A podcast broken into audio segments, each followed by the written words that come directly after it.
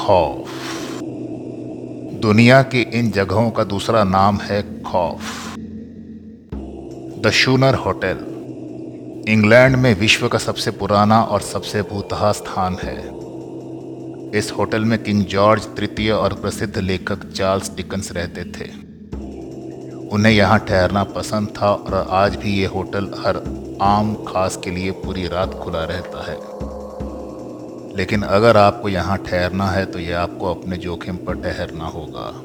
Britain की एक paranormal society का दावा है कि यहाँ प्रेत आत्माएँ अपनी संख्या में अपनी मौजूदगी दर्ज करवा चुकी हैं, कि उनके साथ समीपता रखना इंसानों के लिए घातक सिद्ध हो सकता है। कहा जाता है कि इस होटल के कमरे 17 नंबर और 28 नंबर बेहद खौफनाक हैं, क्योंकि इनमें ठहरने वाला कोई भी व्यक्ति अपनी जान नहीं बचा सका है। लालौरी हाउस अमेरिका के न्यू ऑर्लियंस लुजियाना में सन 1800 के शुरुआती दौर में इस घर में मैडम लालौरी रहा करती थी। कहा जाता है कि दुनिया के सामने वो एक बहुत अच्छी महिला के तौर पर पेश आती थी, लेकिन पीठ पीछे वो अपने गुलामों और नौकरों के साथ बहुत बुरा और अमानवीय सलूक किया करती थी।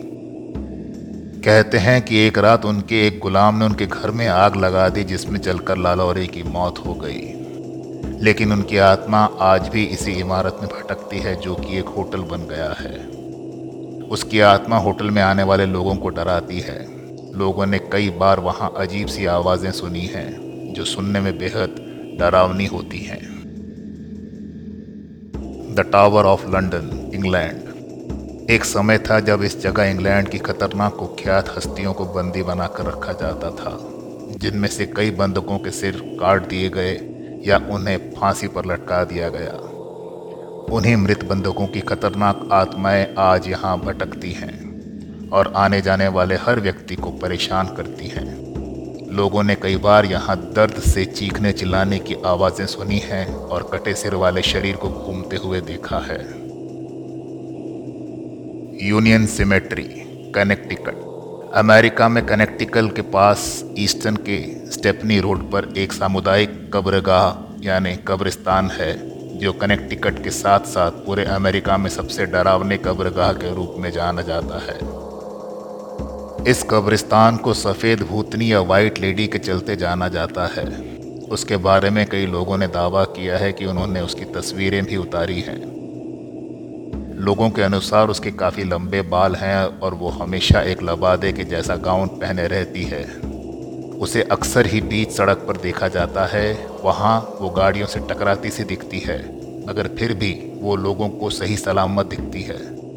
इस कब्रिस्तान को रात के दौरान बंद रखा जाता है। इस कब्रिस्तान के बारे में पैरानॉर्मल गतिविधियों के जानकारों का कहना है कि यहाँ दिन के समय भी विचित्र अनुभव होते हैं। The Valley house, San Diego.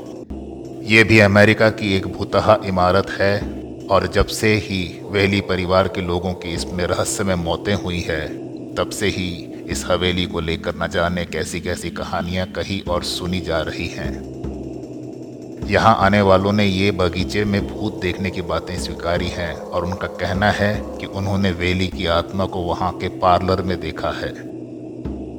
इस इमारत को अट्ठारह में थॉमस वेली ने बनवाया था। और उनका परिवार इसमें रहता था, क्योंकि अब एक संग्रहालय बन गया है। यहाँ एक लड़की जिसे लोग थॉमस वैली की पड़पोती बताते हैं, ने जहर पीकर खुदकुशी कर ली थी। यहाँ आने वाले बताते हैं कि रोनाल्ड नामक ये लड़की लोगों का हाथ पकड़कर पूरी हवेली घूमती है। ये इमारत अपने समय में पुराने शहर की एक क्लासिक इमारत मानी जाती थी। Raynham hall, Norfolk, England. Raynham hall, Norfolk, England में एक कंट्री हाउस है जिस पर लगभग 300 सालों से टाउन्स हैंड फैमिली का कब्जा रहा है। इस हवेली को पूरे इलाके में भूतहा घोषित कर दिया गया है। यहाँ खींची गई एक तस्वीर जिसमें एक औरत को सीढ़ियों से उतरते हुए देखा गया है। को भूतों की सबसे ज़बरदस्त तस्वीरों में शुमार किया जाता है। ये एक आश्चर्यजनक बात है कि इस तस्वीर के बाद फिर इस औरत को कभी नहीं देखा जा सका। Pickens county court house Alabama America में कार्ल्टन के Pickens county court house Alabama court house की खिड़की पर भूतहा छवि दिखती है। लोग कहते हैं कि ये छवि हेनरी वेल्स की है, जिसे पिछले कार्ट हाउस में आग लगाने के गलत आरोप पर भीड़ द्वारा सन 1878 की एक तूफानी रात में मार दिया गया था। कहा जाता है कि आज भी वेल्स की इमेज इस कोर्ट हाउस की खिड़कियों पर दिखती है, और इस कारण से इसे सिर्फ़ बाहर से ही देखा जा सकता है, जिसे देखने दिखलाने के लिए विशेष तौर पर संकेतक लगते हैं। और नज़दीक से देखने के लिए यहाँ विशेष चश्मे भी रखे हुए हैं। विलर्ड पागल खाना विलर्ड न्यूयॉर्क के इस पागल खाने को अठारह में बनाया गया था और वर्ष उन्नीस में इसे बंद कर दिया गया था। किसी दौर में यहाँ लगभग चार हज़ार मरीज़ रहा करते थे और ऐसा कहा जाता है कि लगभग पचास हज़ार मरीजों की मौत इसकी चार दीवारियों के भीतर ही हुई थी। ये बात इस बंद हो चुके पागल खाने को और भी डरावनी बनाती है। हालाँकि, इसके बंद होने पर यहाँ रह रहे मरीजों को वापस भेज दिया गया। मगर, इससे पहले तो यहाँ से मरीजों की सिर्फ़ लाश ही जाया करती थी।